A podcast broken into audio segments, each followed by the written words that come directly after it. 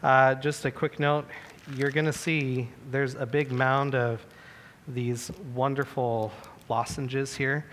Um, this is going to help me and help you um, through this, this sermon. And so, if that happens to offend you, I, I apologize, but I don't want to be coughing. And my cough, Angie always describes it as a shotgun. It's like it just pow right there in your face. So, there you have it. Well, let's uh, let's pray one more time, and then we'll uh, uh, then we'll dig into uh, the word for this morning.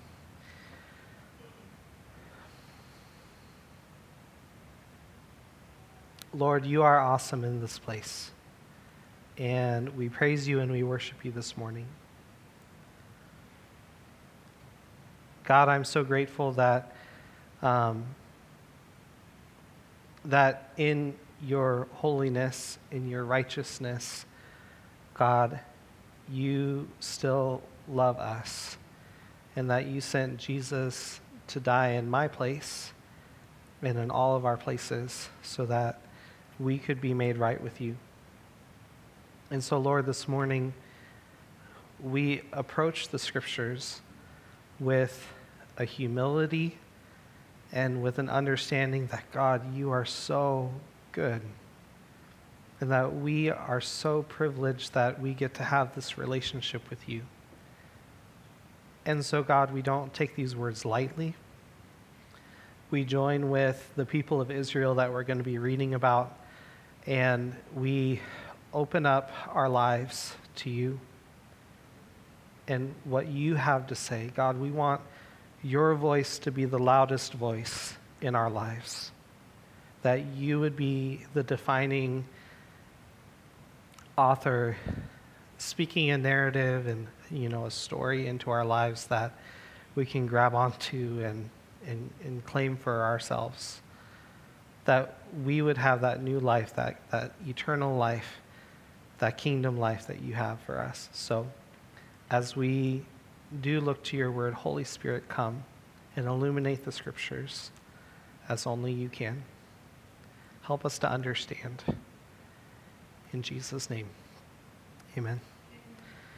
Um, so, uh, today, uh, we're continuing in a series called Rebuild. Um, we've been spending the summer going through the book of Nehemiah in the Old Testament. And I won't take a bunch of time to review all the different pieces. If you would like to, to know more about it, we have uh, most of the messages online, either on our church website, um, or we also have a podcast that I think distributes to all the different platforms like Spotify and Apple and Google and all of that. So feel free to, you know, to, to tune in there. But uh, just to give a little bit of review, Nehemiah was a man, he, his, his, uh, his lineage was Hebrew, uh, was from you know, the nation of Israel, but he had either been sent into exile or he was born in exile in the land of Persia. And so, even though at one point the nation of Israel, they were all in the promised land that God had given his people, um, stuff went down and they were no longer there. Uh, that's a very, very big, broad brushstroke there for you.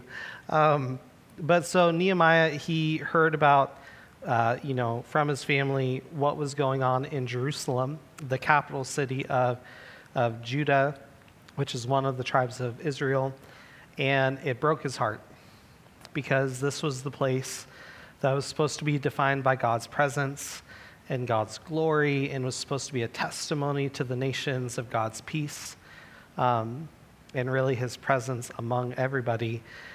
And yet it was in shambles. And so we've been going through this book to see how Nehemiah approached the idea of rebuilding. You know, when there's something that at one time was as it was supposed to be, and then eventually it has broken down due to whatever series of circumstances that, you know, what are the steps that he took and that we can take as well. Because, as an example for us in our church, um, as a church body, we've existed for uh, over 120 years now. Believe it or not, we were planted in the year 1900 uh, by some circuit riding preachers going up and down the Siuslaw. And that, that's amazing. And God has been faithful through it all.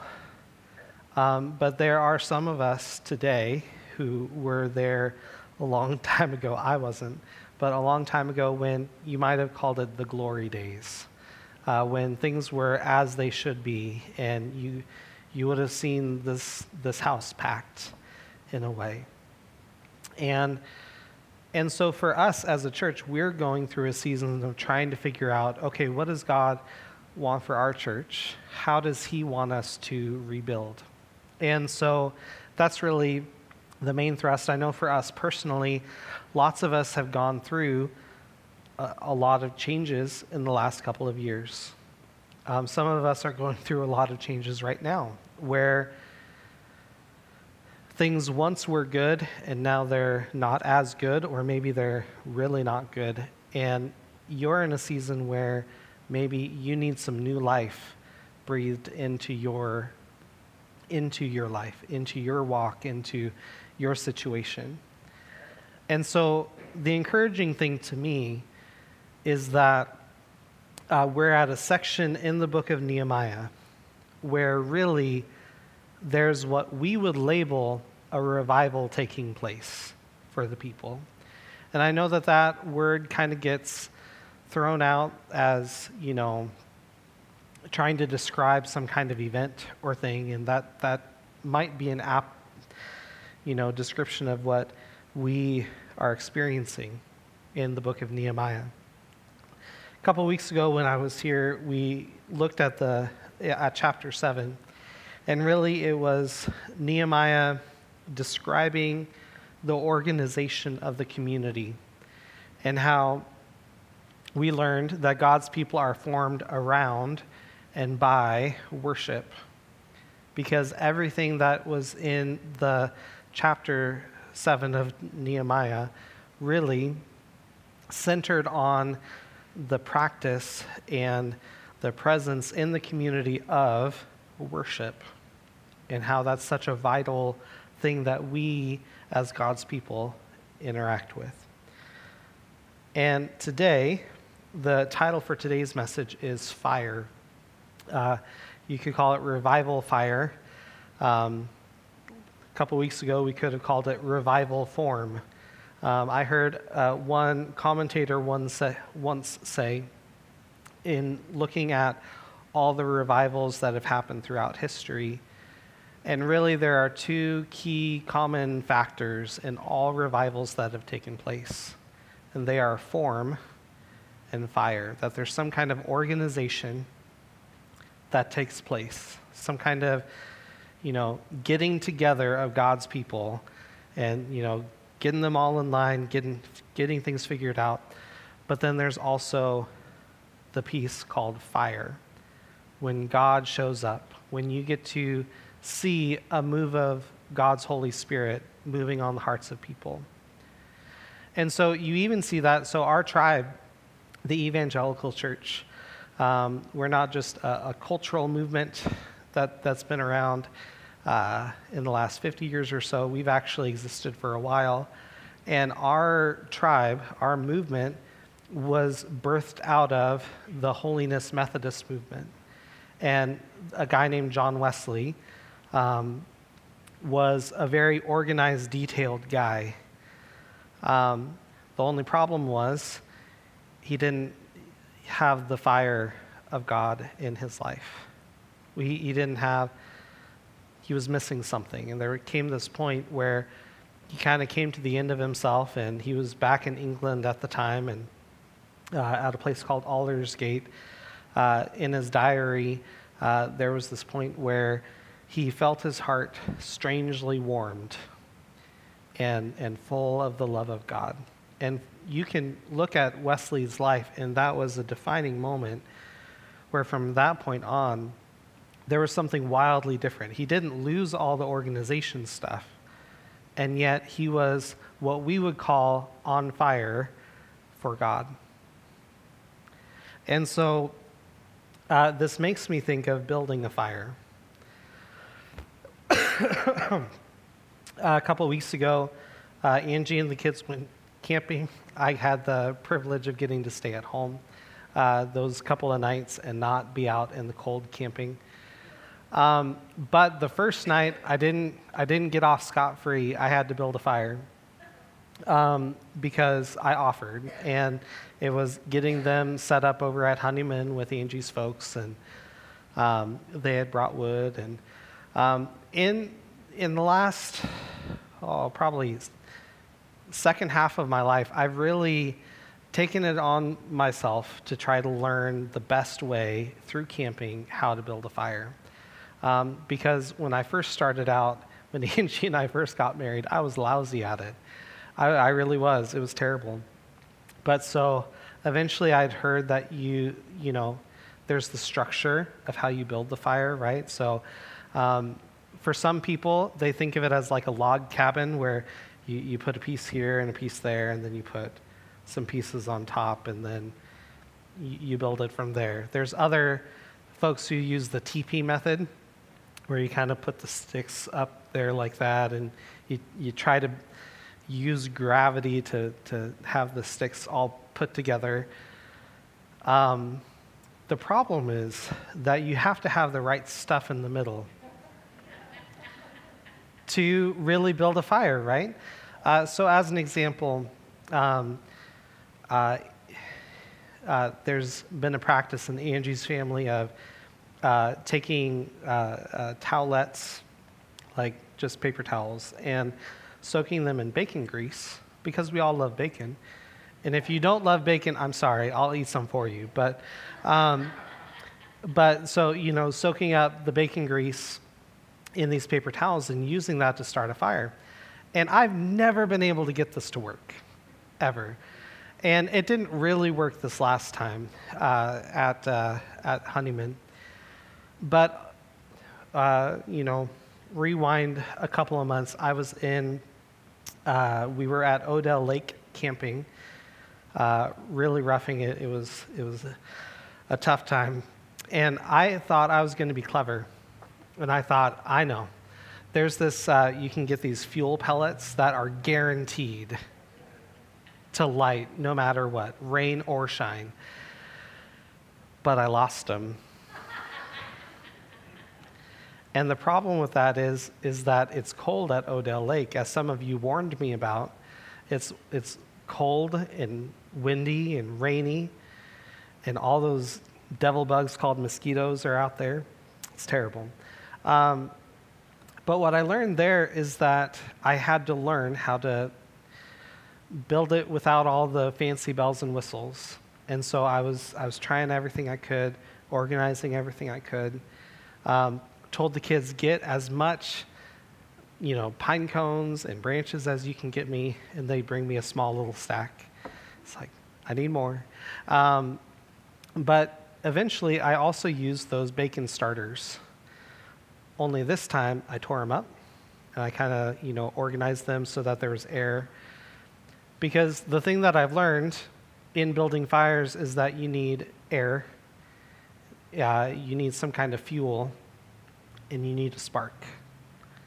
And as long as you have those three elements, somehow there's going to be some kind of combustion that could take place in, in, that, in that space. Why am I talking about fires? Well, because we're talking about revival, and I'm using this idea of fire to kind of explain what's going on inside the people that we're going to be talking about. So, the place is Jerusalem. Uh, we've been there for quite some time.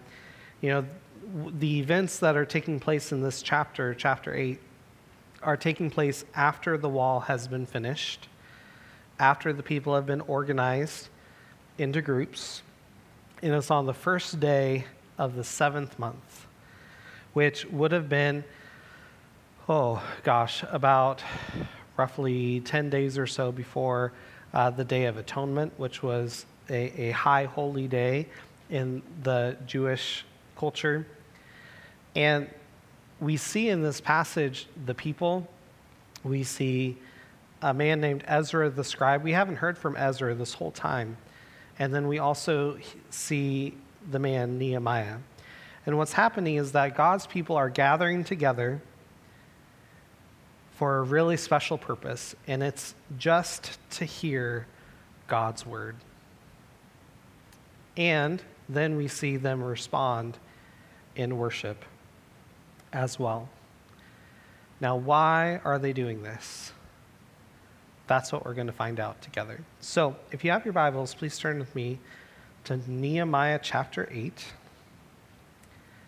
Nehemiah chapter 8, beginning in verse 1.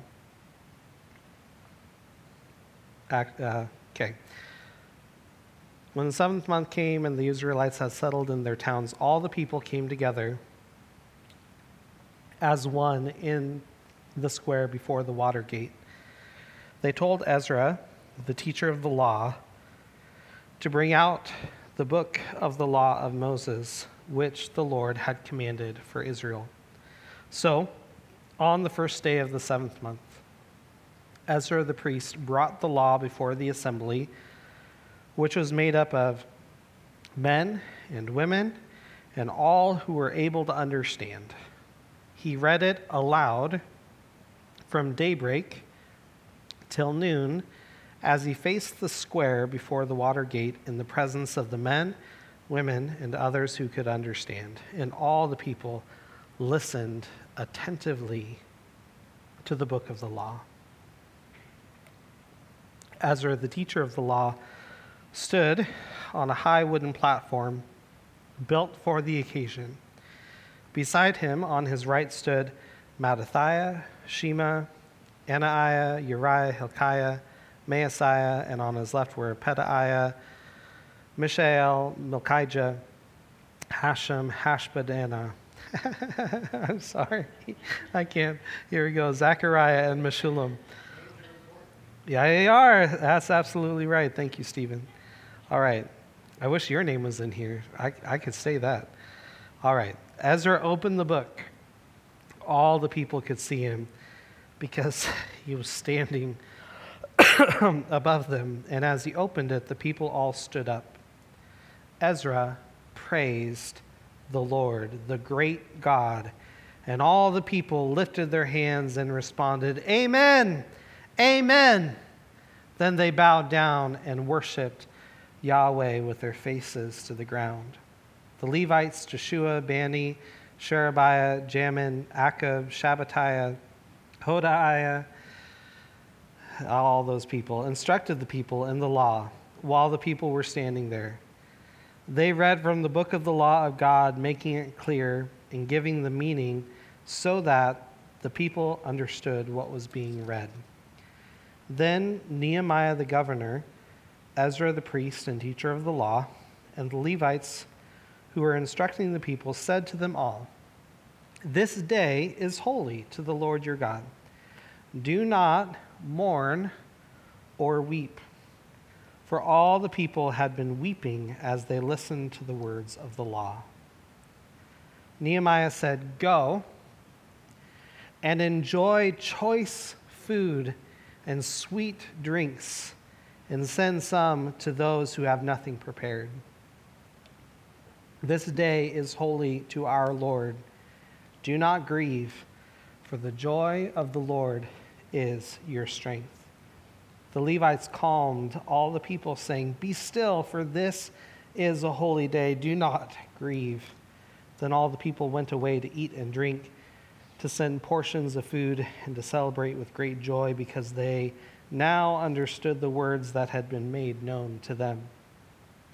On the second day of the month, the heads of all the families, along with the priests and the Levites, gathered around Ezra, the teacher, to give attention to the words of the law they found written in the law which the Lord had commanded through Moses that the Israelites were to live in temporary shelters during the festival of the seventh month, and that they should proclaim this word and spread it throughout their towns and in Jerusalem.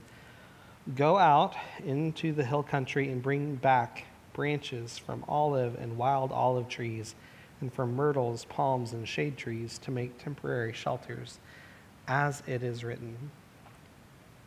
So the people went out and brought back branches and built themselves temporary shelters on their own roofs, in their courtyards, in the courts of the house of God, in the square by the water gate, and the one by the gate of Ephraim. The whole company that had returned from exile built temporary shelters and lived in them from the days of Joshua, son of Nun, until that day. The Israelites had not celebrated it like this, and their joy was very great. Day after day, from the first day the, to the last, Ezra read from the book of the law of God. They celebrated the festival for seven days, and on the eighth day, in accordance with the regulation, there was an assembly. So, the first thing that I'd like to say is really the big idea of what I see in this passage is that God's unfailing love is the fire that makes us come alive. God's unfailing love is the fire that makes us come alive. Why? That, that phrase isn't in there anywhere, unfailing love. What's going on? Well, the thing is, is that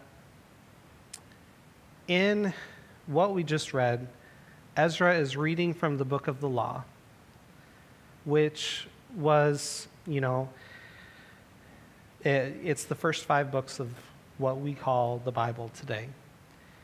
And in that section, after you get through Genesis, even though Genesis is its own thing where God shows how unfailing his love truly is towards his people. But from Exodus through Deuteronomy, you see story after story of how even though the people are faithless, God remains faithful. And so, as the words are being read, that's what's being revealed to the people, and they respond accordingly. The first thing I learned from this passage, beyond just that big idea, is that, you know, for revival, for revival to take place in our lives and in this place, in our town, we need a desire for God and His presence. We need a desire for God and His presence. Now, these people, the neat thing is that the wall is finished. They've settled into their communities. They're not in upheaval. They're not afraid for their lives at this point. All has been provided. Uh, injustices have been right or have been made right uh, by Nehemiah's governance. And so now the people they all gather together almost like they planned it this way. They probably did. And, you know, what is it that they want? Do they want to complain to Ezra and say, Ezra, you're treating us wrong. This is bad stuff? No. Uh, what, what's going on is they want to hear from God's word. They want to hear what God has to say. Most of the people at this time would have been illiterate. And so their only way of engaging with the scriptures was the public reading of the word.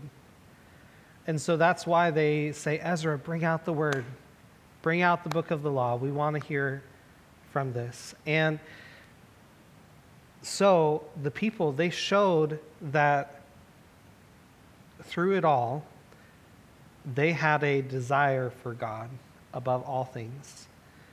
That they didn't desire, you know, the wealth and prestige and power of other nations. They didn't want to make those alliances anymore. They didn't want to trust in, you know, things that don't last. But rather, they had seen firsthand through this work that God had done in helping them be strengthened to build this wall, that God was their God and they were his people. And so their desire was for him. And the book of the law, it can also, you know, it can symbolize God's presence with us here. Even now, if I were to, you know, just be out in, let's say I was at a, a coffee shop, or let's say I was down at Beachcombers or something, and I cracked open the Bible, there's, there's a shift that takes place in people's attitude towards you when they see that you have a Bible. Now, sometimes it's favorable and sometimes it's not as favorable. And uh, like I always say, conflict is a good thing because it's an opportunity for growth. and so, um, and so that's a good thing there. But they desired God's presence in their life. They wanted to hear God's voice, and so they approached Nehemiah for that. And that reveals to me that even reinforcing more that God's unfailing love is the fire that makes us come alive, they were hungering and thirsting for God. Um, uh, there's this one uh, writing that's called the Shorter Catechism.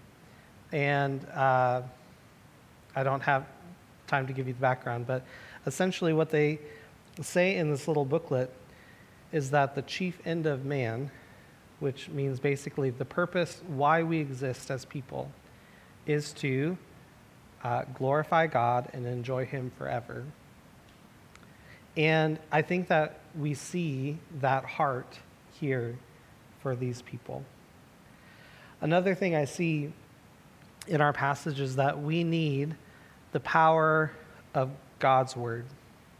We need the power of God's word for revival. Um, did you notice in verse 13? So, after the first day has taken place, they've heard the law read to them. They still had a hunger to know more about what God had to say. And so the leaders of all the families got together just to study the scriptures and have Ezra guide them through that time. And it was at that point that they discovered hey, there's this thing called the Feast of Shelters, and we haven't been doing that. We should live as it's written. We should align ourselves with what God has said. And so they said, you know, uh, they, excuse me, they spread the word throughout everywhere to let people know this is what's going on. And what's amazing to me about that is that in the declaration of God's word and the study of God's word, it was so powerful that just hearing the words was causing them, it was moving something inside of them. And it was causing them to feel convicted in their heart and causing them to feel remorse and to feel grief.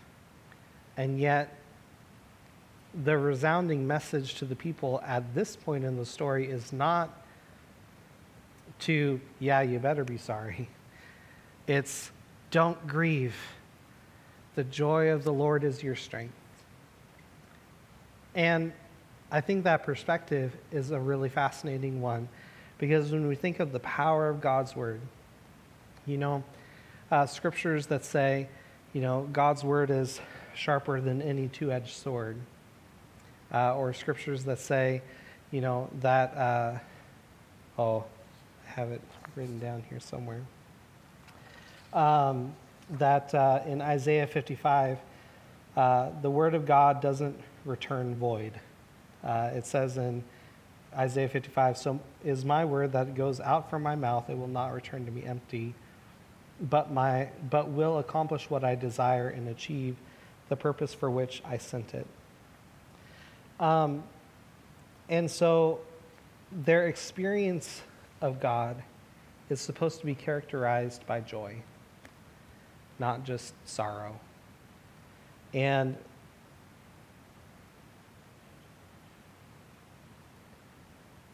oh, that we would feel the power of God when we hear His word. Because for us, this is so much more than just a book. For us, this is like a letter from our God to us, describing to us, you know, what He is like, and ultimately what we're like as well, and how He still loves us and still wants us, even through it all, and that He's made a way through Jesus for that. Now, uh, the last thing I see is that we need to remember what God has done. So, the purpose behind the Feast of Shelters, the command to go camping, it's in the Bible, people.